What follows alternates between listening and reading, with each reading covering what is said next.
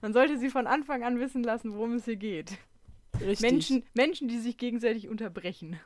Und Qualität. In Genau. Anführungszeichen. Hallo und herzlich willkommen zu Grabgeflüster. Mein Name ist Sandra und ich bin hier mit. Sophia, also mir. Ja, wow, es ist soweit, ne? Ist es soweit? Es ist soweit. Erste Folge. Ja, kann nur gut gehen. Ja, aber Sandra, dann erzähl mir doch mal die erste Folge von Was denn? Ja, von unserem True Crime Podcast. Aber Sandra, was ist denn ein True Crime Podcast? Wow, sollen wir anfangen, was ein Podcast ist? Gut, dass du fragst. Jeder weiß, was ein Podcast ist. ja, in der heutigen Zeit. Ja, und Thema True Crime, wir berichten, wir, wir erzählen uns, wir recherchieren über äh, reale Mordfälle, ob Deutschland, Amerika, USA, ist das gleiche, egal, weltweit. Ganz egal, das, was gerade interessant ist. Aber nicht nur Mordfälle, sondern auch Verbrechen jeglicher Art. Ja, gut, dass du es nochmal sagst. Genau, fernab von Kompetenz des Täters, der Polizei oder anderen Zeugenberichten Oder und uns. auch komplett unabhängig von Ort und Zeitpunkt des Geschehens. Ja, es kann 30 Jahre in der Zukunft liegen. Richtig. Vielleicht werde ich über einen Fall berichten, den Sophia in 50 Jahren macht. Man weiß es nicht. Da habe ich schon voll gespoilert dann, ne? Ja, voll. Das Du musst ja den, den Leuten für in 50 Jahren, den kleinen Kindern, die dann Podcasts darüber machen, die müssen ja dann auch noch die Gelegenheit haben, darüber reden zu können. Ja, haben die NSA bestimmt jetzt schon an der Backe. Oh shit. Ja, also ich nicht, Oh. bei mir können sie nicht mithören, mein Internet ist down. Oh, verdammt, ja. Haha, nimm dies! aber die können dann bestimmt über die Telefonleitung auch dich orten. Ja, aber die Telefonleitung hier ist ja auch kaputt. Das stimmt. aber dein Handy nicht. Verdammt. Sonst äh, wäre Telefonieren jetzt schwierig. Nee, nee, nee, USA fand ich schon immer toll. Okay, also, das hier ist ein True Crime, das ist ein True Crime Podcast. Ich kann das nicht aussprechen, ne? Ein True Crime Podcast. Das heißt, wir reden über Verbrechen, die irgendwann einmal stattgefunden haben, egal ob in Deutschland, Europa oder weltweit.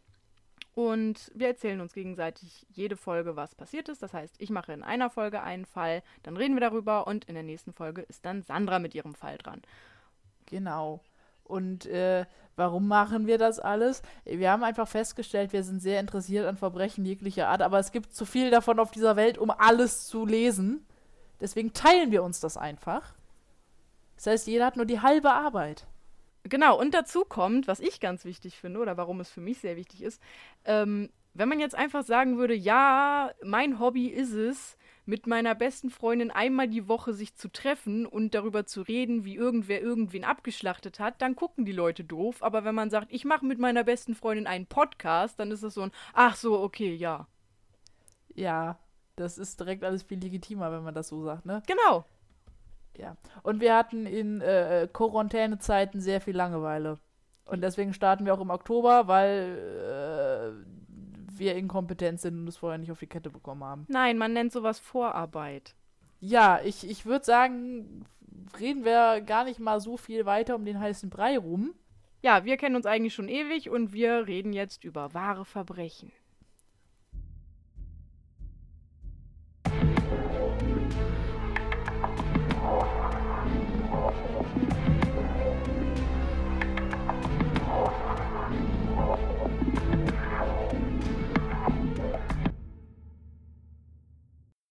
So, ja, ich habe einen kleinen Schmackofatz für dich. Ein Schmackofatz. Ja, Sowas wie ein Schmack. Quickie. nee, Oh. nee, es hat, es, äh, aber, äh, ja, wer weiß. Aber es ist, ist ein, ist, wie definiert man Schmackofatz? Ein Leckerchen. Ein Leckerchen. Ich liebe Vielleicht. Leckerchen.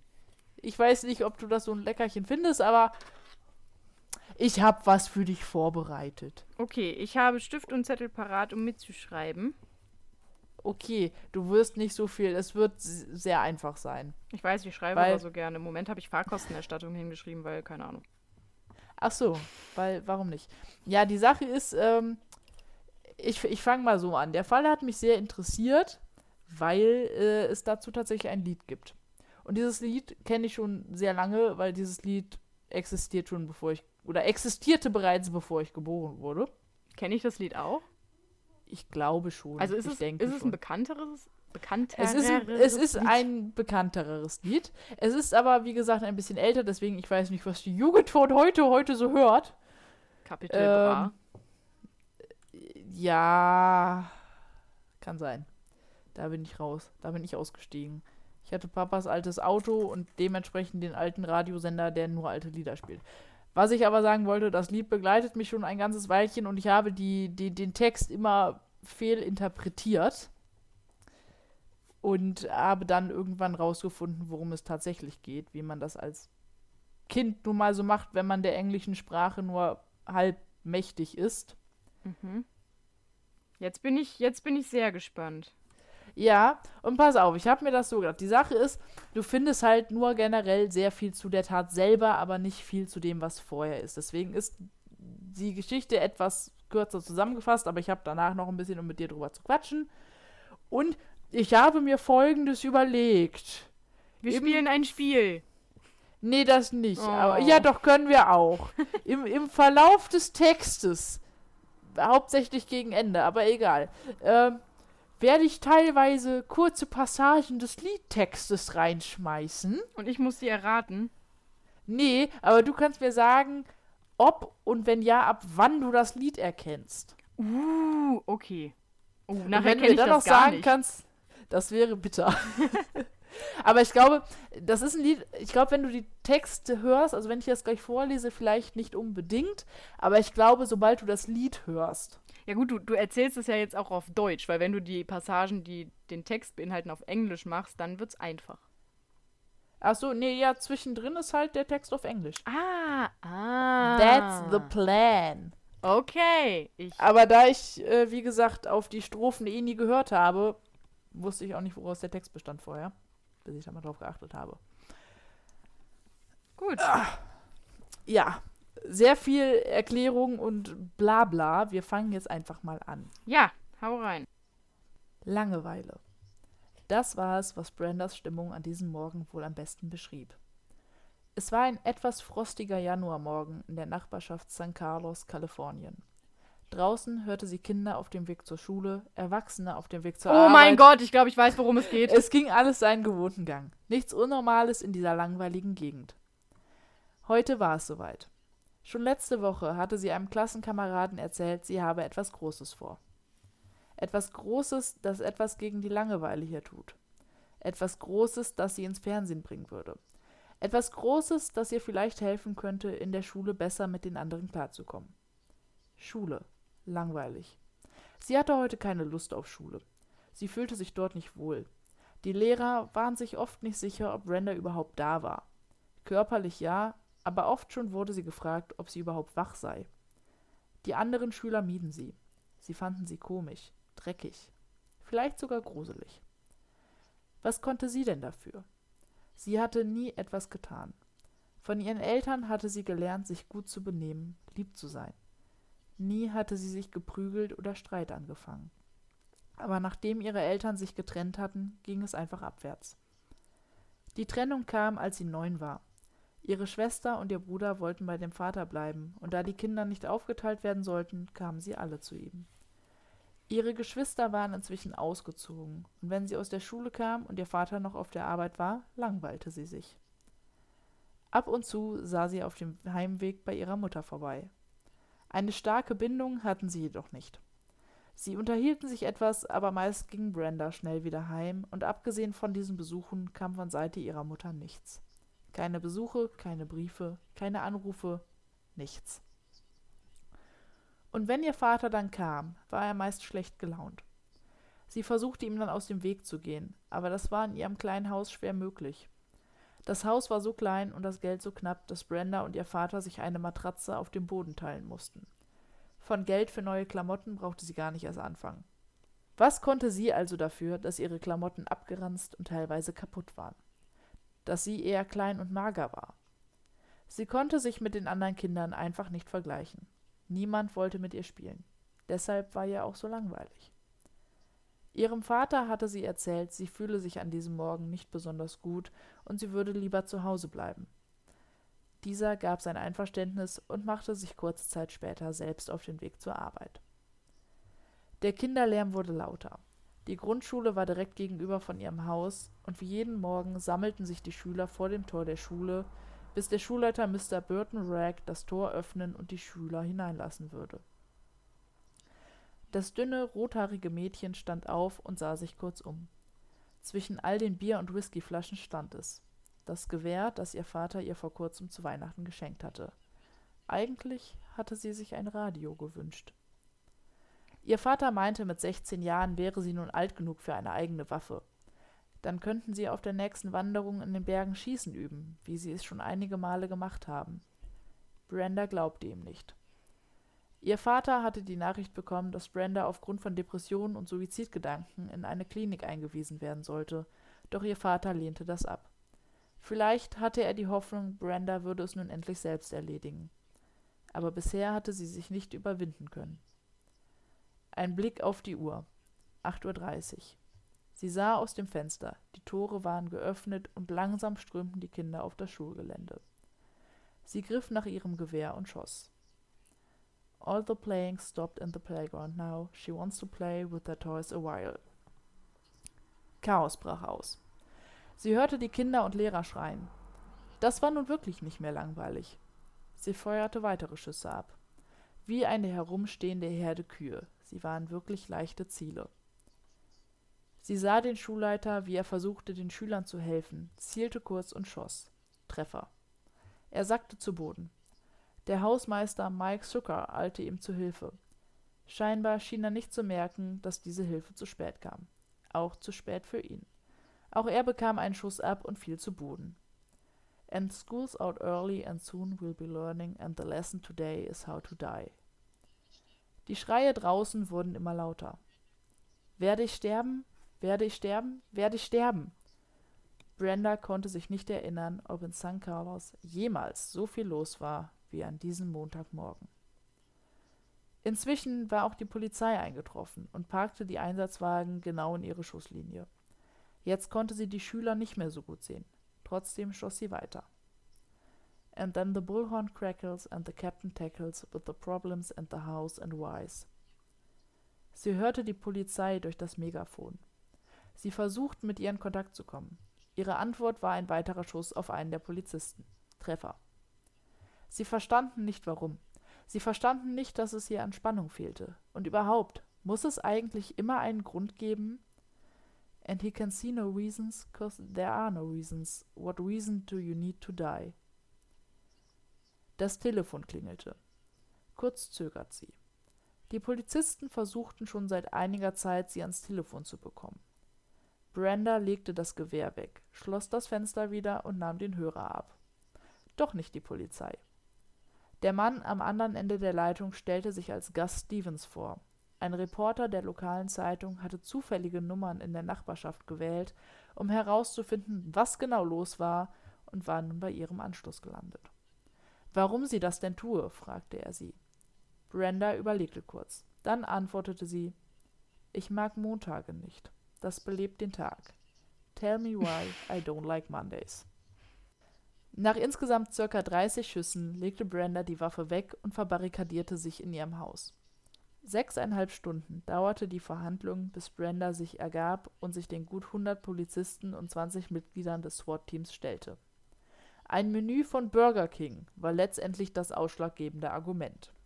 Auch bei ihrer Verhaftung sagte sie nur, ich mag keine Montage. So.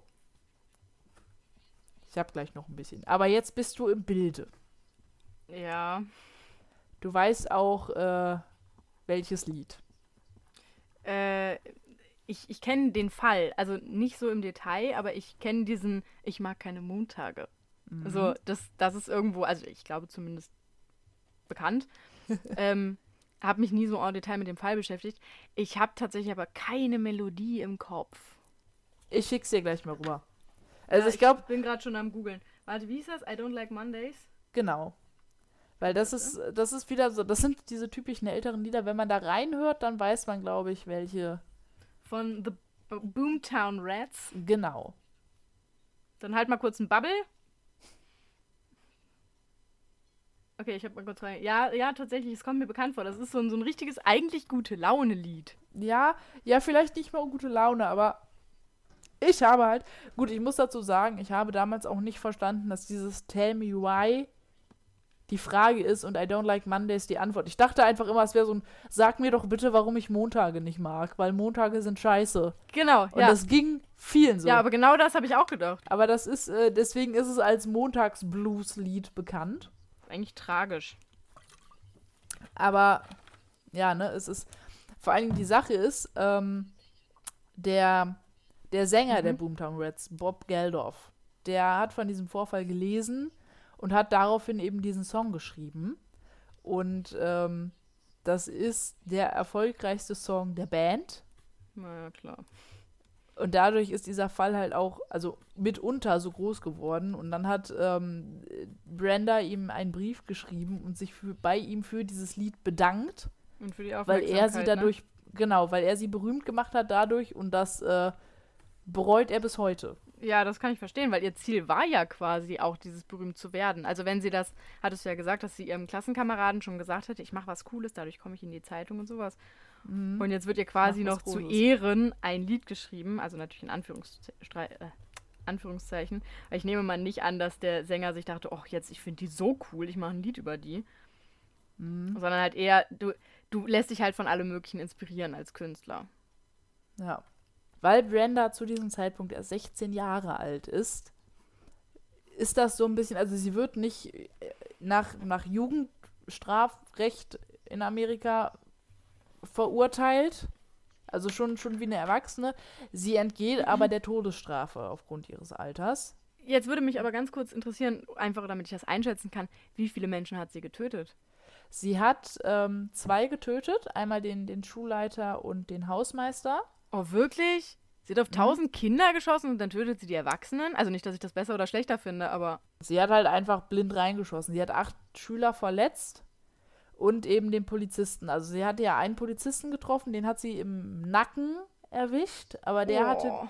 tatsächlich echt Glück, weil ihm das irgendwie gegens, gegens Schulterblatt dann weggeprellt ist und er dadurch überlegt hat. Überlebt hat, nicht überlegt. Ja, aber jetzt mal im Ernst, wenn ich, wenn ich jetzt überlegen würde, also wahrscheinlich hat sie diese Schule vor allem gewählt, weil sie halt direkt gegenüber vom Haus war. Ja, Aber warum schieße ich dann nicht gezielt auf die Kinder, sondern gezielt auf diese zwei Erwachsenen?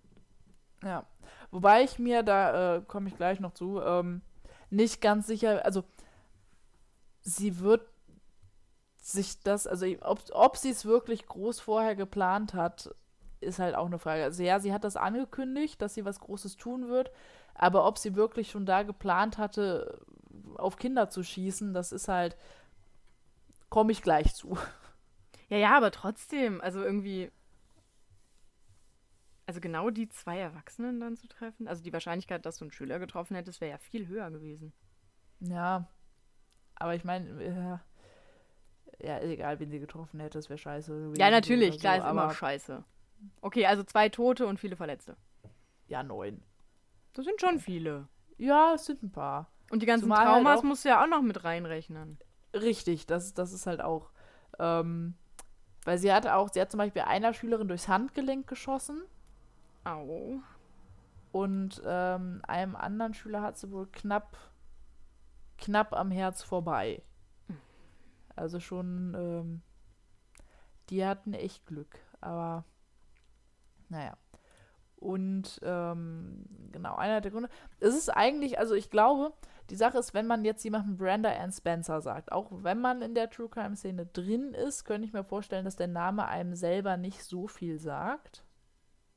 Also wenn ich jetzt einfach nur ihren Namen gesagt hätte, hättest du gewusst, um was es geht. Nee, gar nicht, überhaupt nicht. Genau. Was, also, schade ist auch blöd. Ich weiß in diesen Thematiken nie, wie ich das sagen soll, ohne dass es blöd rüberkommt. Aber äh, ihre Tat gilt nach dem Schulmassaker in Barth als erster Amoklauf an einer Schule. Und das war 1979. Mhm. Also es ist, deswegen, sie sagte auch später mal in einer äh, Verhandlung aus, dass sie sich tatsächlich schlecht fühlt, weil sie sich Sorgen macht oder halt das Gefühl hat, dass die ganzen Amokläufer, die nach ihr kamen, die Idee von ihr haben. Okay. Und das, ähm, genau. Habe ich jetzt schon gesagt, zu was sie verurteilt wurde? Nein, habe ich nicht gesagt, ne? Nee, du hast nur gesagt, dass sie nach Erwachsenenrecht verurteilt wurde, obwohl sie Genau. 16 Jahre alt war. Genau, aber sie entgeht der Todesstrafe deswegen. Und sie wird zu zweimal 25 Jahren bis lebenslänglich verurteilt, wegen eben zweifachen Mords und äh, Körperverletzung mit einer tödlichen Waffe. Oha. Ja, das hat mich ein bisschen verwirrt, diese Aussage. Also 25 Jahre bis lebenslänglich heißt halt, sie muss mindestens diese 25 Jahre sitzen. Und dann ist der Zeitraum dehnbar bis eben zum Schluss. Ja, aber wenn du sagst zweimal 25 Jahre. Richtig. Das heißt, sie müsste ja eigentlich mindestens 50 Jahre sitzen und dann halt bis zum Ende. Ja. So. Und ähm, es gab mehrere Haftprüfungen, also so, so eine Art Haftprüfung. Ich weiß nicht, ob es da, äh, ob es zu dem amerikanischen. Es gibt Haftprüfungen im Deutschen, aber das Mhm. amerikanische funktionierte ein bisschen anders und ich weiß nicht, ob man das so Wort für Wort übersetzen kann, aber ich weiß nicht, wie ich das sonst ähm, erklären soll. Also es, es gibt halt diese, diese Verhandlungen im Nachhinein, wo dann nochmal geprüft wird, ob das Urteil so richtig ist oder ob das nicht vielleicht aufgehoben werden kann. Also fast sowas wie auch eine Revision zum Beispiel. Genau. Okay. So, so in der Art. Und davon hatte sie mehrere. Die erste war 1993, dann 2001, 2005 und 2009. Wobei ich mich da frage, äh, worauf plädiert sie da? Also was sagt sie da? Nee, ich habe die nicht erschossen. Nee, das nicht, aber ähm, da haben wir auch, sie sagt zum Beispiel 2001 aus, also es ist alles ein bisschen wirr. Also ich habe ich hab eine Doku dazu auch gesehen, wo man eben Ausschnitte gesehen hat, wo sie geredet hat. Und ich muss tatsächlich sagen, sie tut mir echt ein bisschen leid, weil sie wirkt komplett fertig mit der Welt. Entschuldigt ihre Taten nicht, auf keinen Fall. Und ich weiß auch generell nicht, was ich von dieser ganzen Geschichte im Nachhinein halten soll, weil ich habe auch noch zu ihren Eltern, komme ich gleich auch noch mal kurz. Ähm, 2001 zum Beispiel behauptet sie dann unter Einfluss von Drogen und Alkohol gestanden zu haben und halluziniert zu haben. Das Blut wurde untersucht, das gab aber keinen Nachweis, dass sie da irgendwie was im Blut hatte, was du ja haben müsstest, wenn du Drogen oder Alkohol genommen hättest. Ja gut, aber Ähm. selbst wenn, die war 16 Jahre alt, offensichtlich depre depressiv, Mhm. suizidgefährdet. Komm, also ich meine, bis, zu hin, bis hin zu der psychischen Störung von wegen zum Beispiel paranoider Schizophrenie oder sowas, das ist ja da kein großer Sprung mehr. Ja. Aber das wird ja auch im Nachhinein, da findest du nichts zu. Ob da, du liest Depression, Suizidgedanken. So toll, woher kommt es? Ähm, sie, sie erzählt von einer Verschwörung, dass ihr die Drogen, also dass ihr Drogen verabreicht wurden, um die Tat zu gestehen. Sie sagt dann auch noch aus 2001, ich möchte nochmal anmerken, die Tat war 1979, dass Mhm. ihr Vater sie sexuell missbraucht habe, wo halt dann auch der Richter sich gedacht hat, warum kommt sie damit denn nach über 20 Jahren erst? Ja. Und äh, wirft unter anderem der Polizei auch vor, auf Opfer geschossen zu haben. Also, dass sie nicht alleine, sondern dass die Polizei eben auch auf Opfer geschossen hat. Aber warum sollten die das denn tun? Äh, Das ist eine gute Frage. Also ich stelle mir das ja jetzt gerade so vor, dass du hast, du hast quasi da den Schulhof, dann hast du Mhm. die Straße, wo die Polizei steht und dann ihr Haus. Genau. Das heißt, die Schüler wären ja in keinem Moment im Kreuzfeuer oder so gewesen. eigentlich nicht. Also was die, was die Polizei gemacht hat, ist, du musst ja so, also das ist halt so, ein- so ein Schulgelände, da ist Mauer außenrum. Ich glaube, das ist generell in, in amerikanischen da- in amerikanischen Schulen oft so, du hast halt den Schulhof und dann ist das so einge, eingemauert oder eingezäunt. Dann hast du halt ein Tor und das wird morgens auch gemacht und dann kommen die da rauf. Und die ähm, Polizei haben dann, äh, hat dann eben die, die Einsatzwagen schon mal ins Schussfeld gestellt. Dann haben die ähm, ja, Schulbusse organisiert. So ein bisschen und dann quasi die Schüler an der Mauer entlang zu diesen Bussen gelotst, damit die Schüler halt möglichst alle schnell wegkommen und möglichst wenig, wenig Mhm. Schussfeld geben. Sie sagt dann auch nochmal, da bin ich mir jetzt nicht ganz sicher, weil da kein, kein Jahr zu genannt wurde, ob das 2001 oder 2005 war, dass sie sich an die Schießerei so gar nicht mehr erinnern kann. Also sie weiß, dass diese Schießerei passiert ist und sie weiß auch, dass sie das gemacht hat. Aber eben der Umstand, wie es dazu kam und warum das, ka- weiß sie nicht mehr. Ähm, sie hatte sich dann, als sie im Gefängnis war, mit einer heißen Büroklammer zwei Wörter in die, also über die Brust tätowiert, in Anführungszeichen. Und zwar die Worte Courage und Pride, was übersetzt halt Mut und Stolz heißt. Äh, sie sagt dann aber, das würde das ja gar nicht heißen, das wäre eine Runenschrift und das soll unforgiven und, äh, und alone heißen, also unvergeben. Kann man das übersetzen? Ja, ungefähr. Und alleine. Ähm, und sie wollte ja eigentlich niemanden töten, sie habe einfach geschossen. Ja, gut, aber Also man muss ja sagen, also selbst wenn sie das im Vollbesitz ihrer geistigen Kräfte getan hat, ein Mensch, der sich morgens entschließt, ich nehme jetzt ein Gewehr und schieße damit auf Menschen, Ja, der, der ist psychisch krank. ja das auf Fertig. jeden Fall. Ende Gelände. Also jetzt vielleicht nicht so psychisch krank, als dass du sagen könntest, okay, mildernde Umstände, weil du hast trotzdem zwei Menschen getötet und sehr viele traumatisiert und verletzt.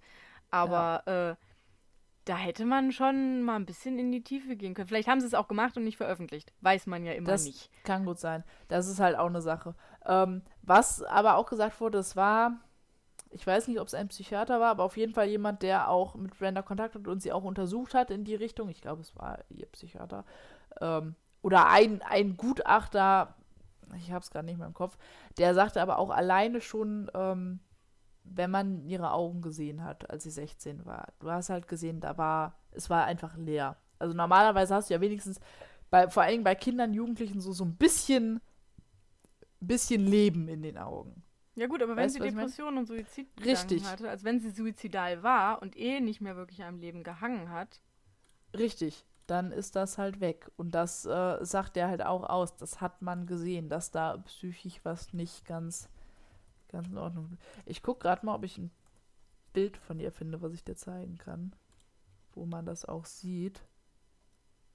Ja gut, da wird sie gerade abgeführt, da ist kein Mensch, glaube ich, glücklich.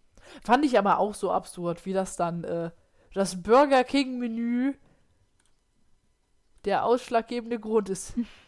Ja, das, das habe ich mir nämlich aufgeschrieben hier. Ich habe ein fettes Burger King und dann ein Fragezeichen und ein Ausrufezeichen dahinter. Weil, hat sie das bekommen oder wollte sie das nur?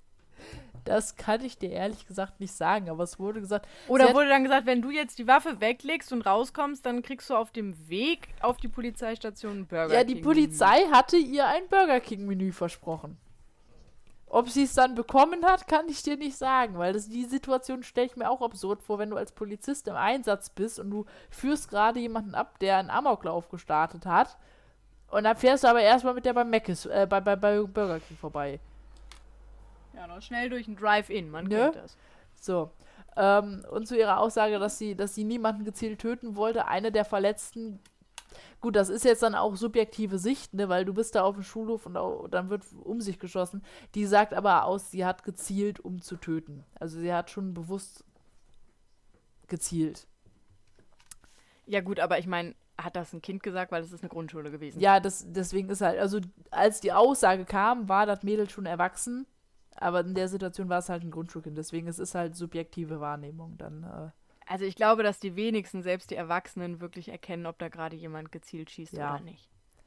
das, äh, Zumal, äh, ich weiß ja jetzt nicht, wie weit äh, sie war, aber so wie ich das verstanden habe, war sie jetzt keine geübte Schützin. nee. Also jetzt niemand, der irgendwie zweimal die Woche auf dem Schießstand fährt und genau weiß, was sie da tut. Nee, nee. Also sie hat es wohl ein paar Mal mit ihrem Vater geübt. Aber ähm, ja. 2009 sagt sie dann, Und Ja. ich sag nur, aber hätte sie gezielt geschossen, wären mehr draufgegangen. ja, Meiner Meinung nach. ja, ja gut, je nachdem, wie sich die Schlaf... Ja gut, aber wenn die gerade alle am Reingehen sind, dann auf jeden Fall. Vielleicht hat sie auch gesagt, ich ziele nicht extra auf... Ach, man, man, das sind so Sachen, die kann man halt nicht, nicht sagen, weil dazu müsste man in den Kopf der Leute rein. Und Also ich meine, das macht es ja nicht besser oder Nee. nicht. Also ob ich jetzt auf jemanden schieße und darauf ziele, ihn zu töten, oder auf ihn schieße und mir denke, wenn er stirbt, mir egal, ist beides meiner Meinung nach fast gleich Ja. schlimm. das ist so... Also ich finde nicht, dass man da sagen sollte, ach, das war so eine nette, die wollte ja eigentlich gar nicht jemanden treffen, die wollte ja nur mal ein bisschen schießen. Nee, sie hat es in Kauf genommen, dass Leute sterben dabei und dann musst du halt dafür auch die Konsequenzen tragen, fertig Richtig. ist. Das ist so ein bisschen so, als würde ich jetzt bewusst Leute auf der Straße anfahren oder würde ich mich einfach nur betrunken ins Auto setzen und dann versehentlich jemanden umfahren. Genau. So in die Richtung. Ähm, Ja, du nimmst es halt in Kauf. Richtig. So, dann, äh, genau, bei der Haftprüfung 2009 gibt sie dann noch einmal an, dass sie gehofft hat, während der Schießerei erschossen zu werden von der Polizei, weil eben vorige Suizidversuche missglückt sind. Dann hätte sie sich vielleicht nicht verbarrikadieren sollen. Dann hätte sie letztendlich auch das Gewehr nehmen können. Ich möchte keinen zum Selbstmord auf, auffordern. Aber bevor man andere Leute erschießt. Naja, aber es ist, zumindest, ps- zumindest psychologische Hilfe suchen, das wäre nett. Ja. Nee, aber es ist halt von dem, was ich meine, diese, die ganzen Aussagen von ihr bei diesen Haftprüfungen waren halt sehr durcheinander, wirr ein bisschen, dann passte das wieder nicht zu dem. Von daher wurde da bisher auch nie äh, was genehmigt. Also sie ist jetzt 2009 hätte sie die nächste Haftprüfung dann 2019 haben können. Also es wurde anfangs alle vier Jahre und dann erst nach zehn Jahren. Da kann ich dir tatsächlich gar nicht sagen, ob sie da eben diese Prüfung gemacht hat. Der Stand April 2020 ist, dass sie noch in Haft ist und inzwischen 58 Jahre alt. Was ich auch, Krass. ne, das ist dieses, du bist mit 16 wirst du eingesperrt und dann bist du dein ganzes Leben quasi in Haft. Vor allem selbst wenn die jetzt rauskommt. Ja, Also, da ich ist, meine, ja, was willst du da machen? Ja, also sie sagte auch bei, bei diesen Verhandlungen halt, ähm, dass sie es bereut und wenn sie jetzt rauskäme, sie würde halt gern, weil sie eben in der, es geht ja in Gefängnissen auch in Amerika tatsächlich um Rehabilitation. Eigentlich Zumindest offiziell. offiziell, genau. Und ähm, sie hat da an sich auch einen ganz normalen Tagesablauf. Also sie steht morgens auf, dann geht sie da zur Arbeit. Die haben ja auch ihre, ihre Programme da, was die machen können. Ähm, ist dann Nachmittag, abends fertig, dann hat sie ein bisschen Zeit für sich, dann gibt es Abendessen und dann geht sie schlafen. Und da ist sie eben als äh, Gabelstaplerin. Wenn ich äh, Forklifter richtig übersetzt habe in meinem Kopf.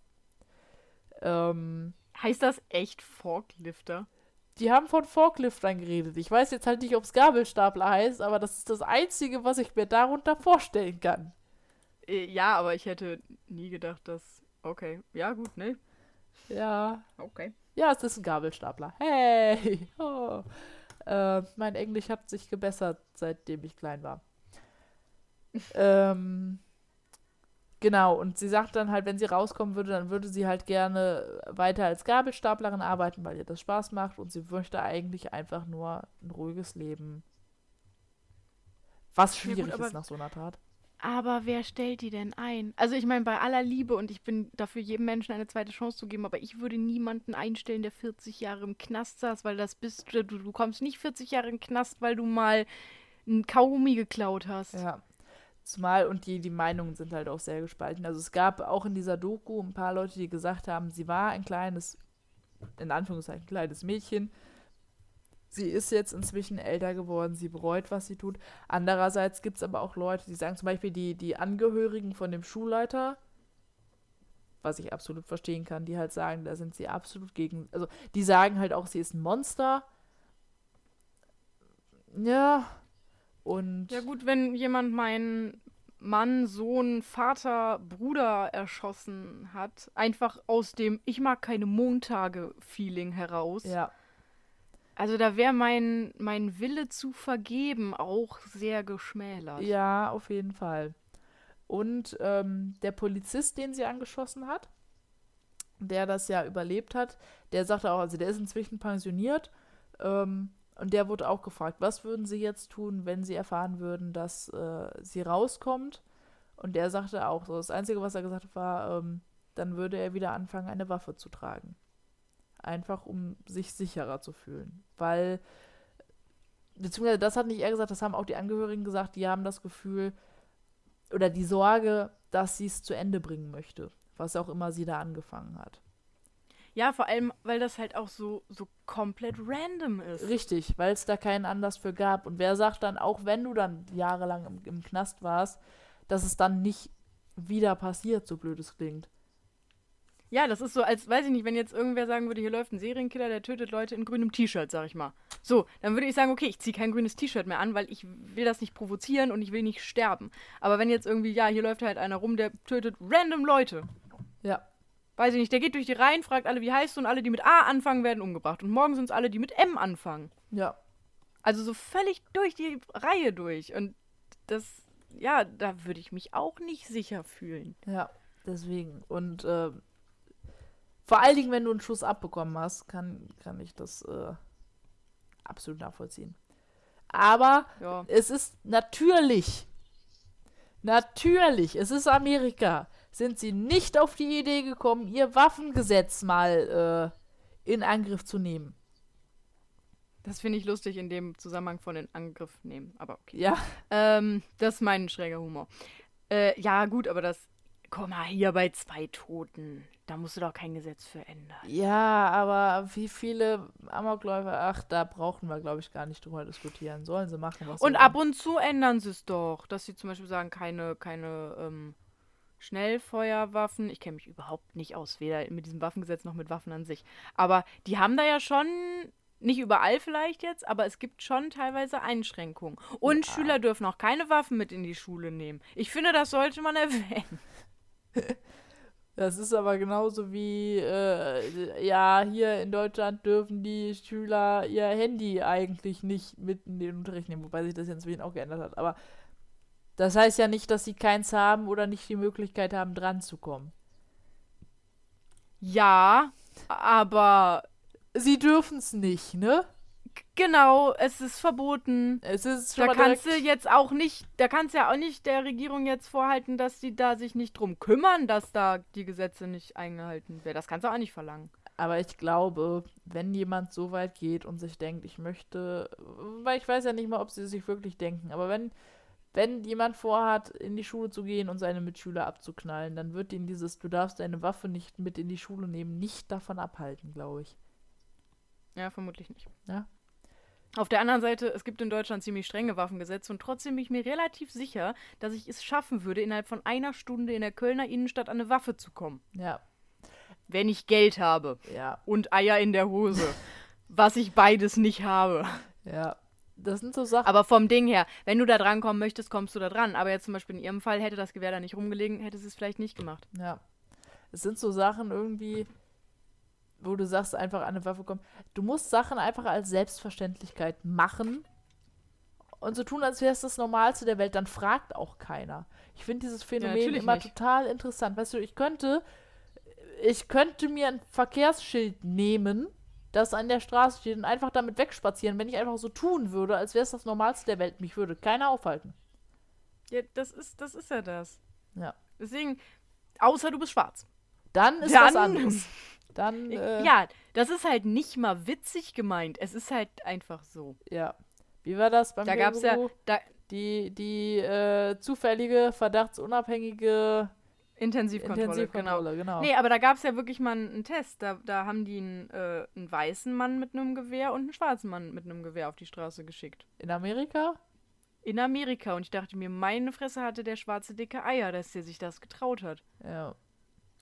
Weil die sind auf den Weißen sind die zugegangen und haben gesagt, hier, äh, die, was machst du da? Du hast ein Gewehr, das finden wir jetzt eher ungeil, dass du das so spazieren führst. Und auf- Und er hat dann gesagt, ja, nee, alles cool, ich habe hier meine Waffenerlaubnis, ich bin halt auf dem Weg da und dahin. Und haben gesagt, okay, alles cool. Und bei dem Schwarzen, äh, den haben die gesehen, haben sofort quasi die Gewehre angelegt. Sie haben nicht direkt auf ihn geschossen. Schön. Aber äh, haben ihn halt sofort angebrüllt, er soll das Gewehr weglegen, sich auf den Boden legen und nicht bewegen und alles. Wo ich dann auch dachte, ja, gleiche Situation, andere Hautfarbe. ja, George Floyd? Ist er George? Ja. Lass mich nichts Falsches sagen, das wäre sonst jetzt sehr peinlich. Nee, aber das ist, das ist das halt so, ne? Also, du kannst relativ viele Dinge machen, wenn du so tust, als wären sie normal.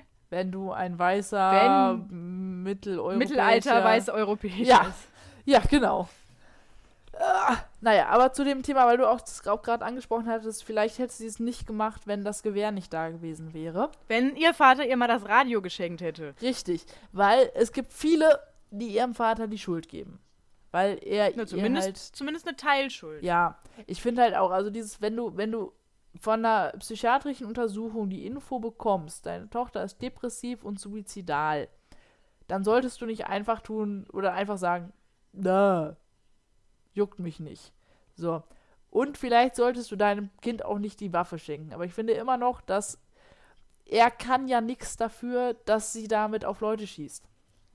Also Nein, du kannst natürlich, er hat niemanden getötet, er ist nicht schuld an dem Tod, aber er, ich finde, es ist zumindest eine unterlassene äh, Hilfeleistung. Das auf jeden Fall. Aber ich finde generell. Also in die Richtung. Ich finde generell dieses, das Verhältnis zu den Eltern, weil in dieser Doku wurden auch beide Eltern interviewt. Und der Vater ähm, hat sich Jahre dagegen gesträubt. Der hat, sobald er eine Kamera gesehen hat, ist er ins Haus zurückgegangen und ist nicht mehr rausgekommen. Und sie haben es tatsächlich geschafft, ihn zu überreden ähm, Interview zu, zu führen. Da hat er aber auch gesagt, nur wenn das in meinem Garten stattfindet. Und ähm, er wirkt, also ich, ich weiß nicht, wie ich das beschreiben soll. Also er, er wirkte auch ein bisschen Mischugge. Ähm, und dann ist halt die Frage, also bei der Festnahme, als, als die Polizisten Brenda festgenommen haben, haben die da sehr viele Bier- und Whiskyflaschen rumfliegen sehen. Was jetzt nicht heißt, dass er Alkoholiker ist, aber hm, wird auch gerne mal gesagt, vor allen Dingen von der Mutter. Und in diesem, in diesem Interview, was er gegeben hat, der wirkte halt ja nicht fernab von der Realität. Ich kann das schwer beschreiben, aber so als, als die ganze Situation, alles, was passiert ist, war ihm unfassbar unangenehm. Also du hast richtig gemerkt, dass er sich absolut nicht wohlgefühlt hat. Aber ähm, ich, ich weiß es auch nicht. Und vor allem die Sache war ja, dass äh, Brenda dann in einer Verhandlung ausgesagt hat, dass er sie geschlagen hätte, dass er sie angefasst hätte und hat auch gesagt, dass äh, er sie fast vergewaltigt hätte. Also es wäre wohl nie dazu gekommen, aber er hat sie wohl unsittlich berührt. Ähm, wo er auch komplett empört, also nicht empört, aber schockiert drüber war wo ich ihm so blöd es klingt, aber ich habe ihm echt abgekauft, dass er das so nicht wahrgenommen hat. Vielleicht hat er es gemacht und es nicht als so gesehen. Ich weiß es nicht. Ähm, Brenda hat aber auch ausgesagt, dass sie sich inzwischen angenähert haben und angefreundet haben. Dass sie wohl früher ein schwereres Verhältnis hatten, aber inzwischen geht es ganz gut. Und ihr Vater ist, seitdem sie verhaftet wurde, seitdem sie 16 Jahre alt ist, jeden Samstag fünf Stunden zu diesem Gefängnis gefahren, um seine Tochter zu besuchen. Okay, gut. Dann, ich rekapituliere jetzt kurz. Dass ihm das unangenehm ist, so ein Interview, verstehe ich komplett. Auf jeden Fall. Weil, wenn bei mir ein Fernsehteam vor der Tür steht und sagt, hier, ich würde gerne darüber reden, dass ihre Tochter zwei Menschen erschossen hat, dann würde ich auch nicht sagen, ja klar, kommt rein, ich habe hier Kaffee und Kuchen, lass mal darüber quatschen. Das ist ja das coolste Thema überhaupt. Ich bin richtig locker. Ja. Also das kann ich nachvollziehen. Ähm, wenn er wirklich so viel getrunken hat. Also entweder er hat viel getrunken oder er ist sehr faul. Also ich meine, wenn ich irgendwie jeden Abend ein Bier trinke, bin ich kein Alkoholiker. Also laut meiner Definition zumindest nicht. Ja. Aber wenn ich halt ein halbes Jahr nicht aufräume, sieht das nach viel aus. Ja. So. Ähm, wenn er wirklich Alkoholiker war, wovon wir ja jetzt einfach mal ausgehen, also tun mhm. wir mal so, ähm, weißt du ja immer nicht, wie, das, wie sich das äußert. Es gibt ja Menschen, die werden dann einfach extrem touchy, was netter klingt, als es ist, weil es einfach absolut scheiße ist, ja. weil es äh, unangebracht ist und weil es einfach absolut äh, übergriffiges Verhalten ist. Und das geht gar nicht. Also keinem gegenüber. So. Und wenn er dann wirklich sagt, okay, ich habe meine Tochter angefasst äh, und fast vergewaltigt, dann ist das furchtbar. Und sowas zu sagen, finde ich krass. Also mhm. Also auch den Mut zu haben, sowas von der Kamera zu sagen. Aber wenn mein Vater mich wirklich vergewaltigt hätte, scheißegal, wie betrunken der da war, ich würde den danach nicht mehr wiedersehen wollen. Ich würde mich dem Richtig. danach auch nicht annähern können. Das, das könnte ich nicht. Vielleicht gibt es Menschen, die das können. Ich habe keine Ahnung. Aber ich sag mal, wenn mein Vater jetzt irgendwie getrunken hätte und er würde mich dann irgendwie anfassen oder sowas und dann aber abbrechen und am nächsten Morgen wie ein getretener Hund wieder zu mir kommen und sagen, hör zu, es, es tut mir mega leid, ich, ich, ich merke jetzt gerade, was, was dieser Alkohol mit mir macht. Ich höre jetzt auf zu trinken. Das war der Weckruf. Dann würde ich sogar noch sagen können, okay, gut, das, das war absolut scheiße und unser Vertrauensverhältnis ist jetzt auch sicherlich gestört, aber man kann das wieder hinkriegen. Ja. Und wenn das so ein Fall war und er seitdem halt auch wirklich kontinuierlich jeden Samstag zeigt, wie wichtig sie ihm ist und diese Beziehung ihm ist, dann äh, finde ich das auch gut. Also dann ist das auch lobenswert, dass beide wirklich daran arbeiten, weil sie kann ja auch einfach sagen, komm, leck mich, ja. äh, ich will dich nicht mehr sehen. So, und beide zeigen den Willen daran zu arbeiten. Und ich glaube, also als zum Beispiel Angehöriger oder jemand, der bei diesem, ich weiß nicht, wie ich das nenne, Vorfall, Mhm. klingt so, klingt so weich und Massaker klingt irgendwie ein bisschen zu krass, aber bei dieser Schießerei, äh, also wäre ich dabei gewesen oder hätte da jemanden verloren, ich wäre so sauer, Ja. weil ich mir irgendwie denken würde, ich habe meinen Vater verloren, weil die mit 16 irgendwie ausgerastet ist und äh, die, hat ihren noch und die kommen jetzt plötzlich super miteinander klar und hätten die so ein Verhältnis mal früher gehabt, wäre mein Vater vielleicht noch am Leben. Also das würde mich komplett killen. Auf der anderen Seite, ja, mein Gott, es ist, es ist lange her. Es ist wie in Deutschland, in Amerika halt auch so, dass ein Gefängnis rehabilitieren soll und dazu gehört nun mal auch eine gesunde Beziehung zu deinen Mitmenschen. Mhm. Und macht das Ganze wirklich für die Angehörigen besser, wenn sie leidet? Ja, vielleicht. Ich weiß es nicht. Ja, du kannst ja nicht reingucken. Es gibt Ja. Leute, die sagen, ich möchte, dass diese Täterin leidet und zwar so lange wie möglich. Dann gibt es Leute, die sagen, ich möchte, dass sie stirbt. Und dann gibt es Leute, die sagen, ist mir scheißegal. Es bringt mir Es nichts. ändert zurück. nichts Ja. an meiner Situation.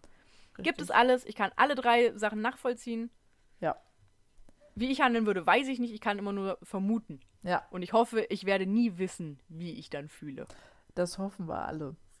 Aber ich finde, Ja. also auch zu, zu dem von wegen, also ich weiß halt nicht, wie ich, wie ich das sage. Also unangenehm war eben das, was am ehesten dran kam. Aber ich fand, dieser Vater wirkte halt auch selber ein bisschen kaputt. So als ob der irgendwie. Ich kann es ja nicht sagen, was es war, aber irgendwas. Als ob der selber halt auch nicht ganz. Also klar. ja gut, aber das Interview, das Interview war ja jetzt schon ein paar Jahre nach der Tat. Natürlich bist du kaputt. Ja, ja, das war, war ein Weilchen nach der Tat. Was ähm, Eben. Ihr Vater auch getan hat, das äh, kam dann auch wieder so ein bisschen, bisschen, ob er vielleicht ein Pädophiler ist, hoch. Er hat neu geheiratet. Und zwar eine alte Zellengenossin von Brenda. Als sie, also die ist wohl erstmal dann noch in, in Jugendgefängnis gekommen und dann halt später ins Erwachsenengefängnis. Sagt man das so? Und ähm, ihre Zellengenossin aus diesem Jugendhaftanstalt Gedöns, die jünger war als Brenda. Die hat er geheiratet. Ja gut, aber wie alt war die zu dem Zeitpunkt? Die war wohl äh, geheiratet hat? 17. Okay, also mit Pädophil wäre ich ganz vorsichtig. Aber ja, ja, auf jeden Fall. Aber es, es gab halt ich weiß, was du meinst, aber ich finde das immer ganz furchtbar, wenn Leute irgendwie sagen, boah, du bist voll Pädo, weil du eine 17-jährige Freundin hast oder sowas. Nee, nee, das, äh, ich möchte an dieser Stelle anmerken, die Worte kamen nicht von mir, die kamen von, ähm, wer war es? Ich glaube auch die Tochter vom Schulleiter. Die hat okay, das gefragt. gut, dann, dann ist es was anderes, weil Pädophil bedeutet wirklich Interesse, sexuelles Interesse an Kindern vor der Pubertät. Ja. Alles, was nach der Pubertät ist, ist vielleicht immer noch nicht gesellschaftlich akzeptiert und vielleicht nicht der Burner. aber Du musst als 40-Jähriger keine 14-jährige Freundin haben, aber es ist nicht pädophil. Es Richtig. ist komisch, wo die Liebe hinfällt. aber nicht pädophil. Zumal, Aber nicht pädophil. ja, ja, auf jeden Fall. Die Sache ist halt, die sind halt auch, ja, mehr, oder- also es war wohl so, dass, dass die Zellengenossin schwanger geworden ist von ihm. Und äh, daraufhin haben sie geheiratet, weil sie sonst zurück ins Gefängnis gemusst hätte. Tatsächlich, also sie wurde, sie wurde wohl rausgelassen, also sie war, war mit ihrer Haftstrafe durch, kam dann in, ja, so wie ich es verstanden habe, so eine Art Übergangsgedönse, dass sie noch nicht Mhm. komplett frei war, aber halt auch nicht mehr ins Gefängnis musste. Und dann war sie schwanger und dann wurde ihr gesagt, ja, entweder du heiratest den jetzt oder du musst zurück ins Gefängnis. Warum? I don't know. Ich habe gerade so ein Fragezeichen im Gesicht. Das ist ja mal komplett random. Ja, das habe ich mir auch gedacht. Aber auf jeden Fall, Heirat war wohl deswegen. Dann hat sie das Kind bekommen, hat das Kind beim Vater zurückgelassen und ist abgehauen. Super. Also da in, im Gegensatz dazu wirkt ja die Hochzeit meiner Eltern richtig romantisch. Yay. Möchte ich nachfragen? So, Schatz, willst du mich vor dem Knast bewahren? Ja, ich will. Ich dachte, du fragst nie. Oh Gott. Nee, aber deswegen, ähm, also ich, ich bin mir bei dem Vater absolut nicht sicher, wie ich den einschätzen soll. Ich kann es dir absolut nicht sagen, ob der da Dreck am Stecken hatte oder nicht. Oder ob er, ob er, weil er hat dieses Kind ja behalten und aufgezogen. Und dieses Kind war dann, also die, die Tochter war dann auch da, als die Reporter kamen. Da hat die dann schon studiert. Und da wird auch gesagt, die war ein total offenes, nettes, aufgeschlossenes Mädchen. Und ich mir auch denke, wenn der Vater so furchtbar wäre, Ja, vielleicht hat er sich auch geändert. Das kann halt ja sein. Das- Vielleicht war das einfach dieser Wegschuss. Hahaha. Du verstehst. Ja. Wegen Schuss. Oh Gott. Ähm, I'm so sorry. äh, der ihm einfach mal klar gemacht hat, hör zu, du hast als Vater versagt und jetzt versuch's wenigstens bei der zweiten Tochter. Ja. Bei der dritten. Er hatte ja schon zwei. Dann versuch's wenigstens bei dem Kind. Ja. So. Und dann ähm, gab es ja noch die Mutter. Äh, holy fuck, hat diese Mutter mich aufgeregt. Die war wirklich so, so eine typical Karen. Kennst du die? Weißt du, was eine typical Karen ist? Natürlich. So, so war die so, ich, ich, ich, ich, ich. Und die hatte auch, die hat, der hast du angesehen, die hat diese, dieses Reden in diesem Interview, das hat die genossen. Weil die, also so im, im Vergleich zum Vater, der halt wirklich so, oh nee, ich möchte eigentlich gar nicht, ich weiß gar nicht, was hier abgeht, war sie so, ja, und dann war das so und so und so und tralala und bla bla bla. Und äh, ja, weiß ich nicht. Da, und dann kommen so Sätze, die wurde von der Polizei angerufen. Die Polizei hat die Mutter angerufen während dieser Schießerei. Und die Mutter sagt einfach nur, ja, sie kann nicht kommen, weil sie ist, muss gerade noch ihr Geld zählen. What? Ja. Das, das sind so Sachen. Die hat auch gesagt, ähm, dass sie ja total das gute Verhältnis zu Brenda hätte und äh, sie hat sich ja um alles gekümmert. Und äh, Brenda hat ja ausgesagt, sie sei da ab und zu mal bei ihr vorbeigekommen und hat mit ihr geredet, aber ansonsten von Seite ihrer Mutter aus kam da halt nichts. Das wäre ja gelogen und so wäre das ja gar nicht gewesen. Und ähm, sie wusste wohl auch von dieser Matratze, also dass sie sich tatsächlich eine Matratze teilen. Wo der Vater auch sagt, die haben sich zwar das Schlafzimmer geteilt, aber jeder hatte sein eigenes Bett. Da ist also auch wieder, wer was wie gesagt. So. Und sie hatte auch den Verdacht, dass ihre Tochter missbraucht wird. Und dann äh, wurde sie gefragt, warum sie denn nicht das Sorgerecht neu beantragt hätte. Ja, da hätte sie für den Anwalt, den hätte sie ja nicht zahlen können. Wo ich mir denke, wenn du eine Mutter bist und du merkst, dass dein Kind oder du hast den Verdacht, dass dein Kind missbraucht wird, dann setzt du doch alle Hebel in Bewegung, um das da rauszukriegen. Ja. Zumindest mal das Kind drauf ansprechen, ob alles in Ordnung ist, was sie auch nie getan hat. schon. Das ist verstörend. Ja. Das ist halt so, also die war sehr, die hat auch dem Vater absolut Schuld gegeben. Der Vater wäre ja äh, komplett blöd und scheiße und würde ja gar nichts zu backen kriegen und sie macht das ja alles und bla bla bla. Und ähm, den Vater haben sie auch gefragt, warum er denn das Sorgerecht hatte für die Kinder, weil normalerweise ist das, liegt das Sorgerecht ja bei den äh, bei der oder meistens kriegt es die Mutter. Und Mhm. ähm, er hat halt gesagt, er wollte das Sorgerecht und er hat auch dafür gekämpft, weil er seine Kinder eben liebt. Im Gegensatz zu der Mutter. Richtig. Und der, der Bruder, also Brendas Bruder und Brendas Schwester wollten ja auch beim Vater bleiben. Ja. Und die Mutter sagt dann aus, ja, er hätte das Sorgerecht ja nur haben wollen, damit er keinen Unterhalt für die Kinder zahlen muss, weil dafür wäre er zu fies. Wo ich mir denke, wenn ich die Auswahl habe, ob ich, also wenn es mir nur darum geht, um das Finanzielle, ob ich jetzt Unterhalt zahle oder die Kinder bei mir habe, bist du mit dem Unterhalt, glaube ich, günstiger. ja, aber volles Rohr. Also das, das waren auch so Argumente, da, das so, ja, weiß Also ich nicht. außer, außer du bist, äh, du fütterst, ach, wie heißt das? Du gibst den Kindern kein Essen. Ja, fütterst die Kinder. heute gibt's keinen Krumen für dich. I don't know. Ja. Nee, aber ich finde halt, also dieses ganze, äh, so, so wie die wirken alle drei, da ist in der Familie, familiär, ist das so kaputt gewesen damals. Da wundert es mich tatsächlich auch nicht, dass das Kind dann psychisch einen weg hat. Mhm. Aber was genau sie hatte oder welche Diagnose oder was gestellt wurde, das wurde halt tatsächlich nie gesagt. Abgesehen von Depression, Suizid. Ja, wäre ja mal eine Idee gewesen.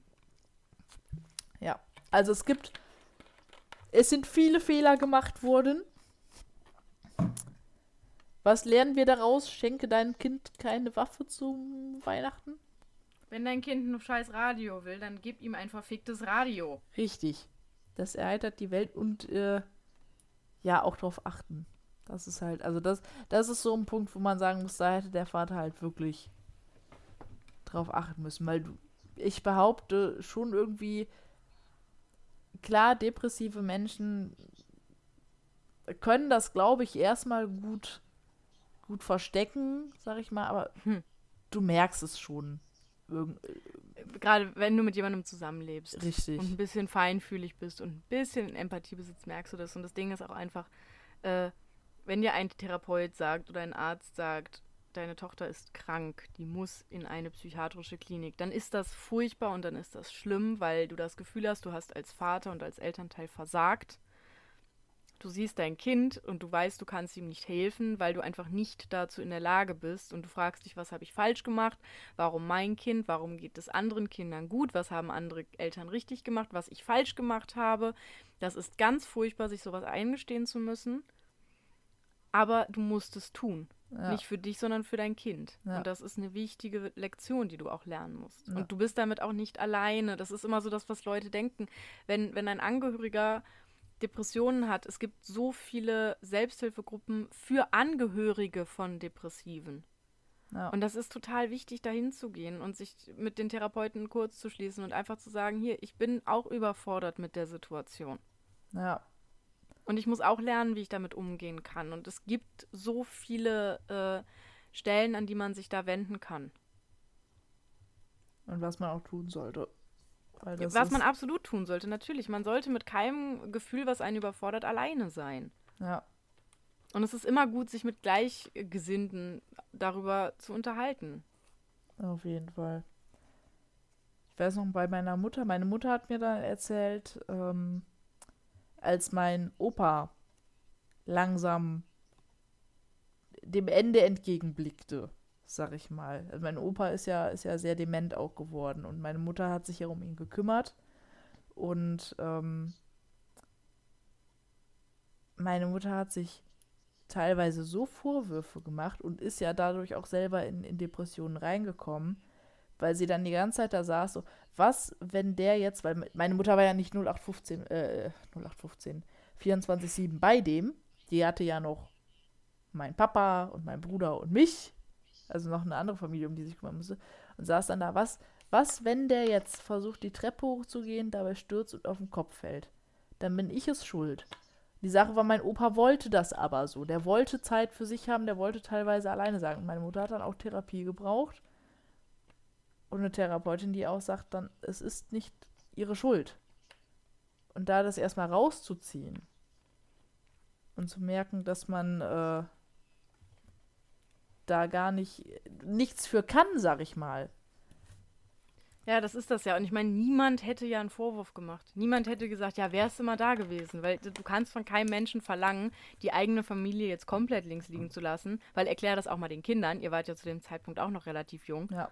Kannst ja auch nicht sagen, so, Mama ist jetzt weg. Tschüss. Bis denne.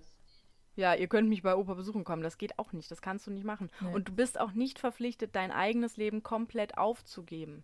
Nee. Das bist du nicht. Auch für deine Eltern nicht. Auch für deine Kinder nicht. Das ist ja das, was man irgendwie immer hört. So, ja, Kinder, äh, Eltern müssen ihr Leben für die Kinder opfern. Nein. Haben immer noch ihr Du eigenes musst, Leben. wenn du, wenn du ein Kind kriegst, musst du natürlich damit rechnen, dass sich dein Leben damit ändert. Deswegen gibt es Verhütungsmethoden. Wenn du dafür noch nicht bereit bist, nutze die.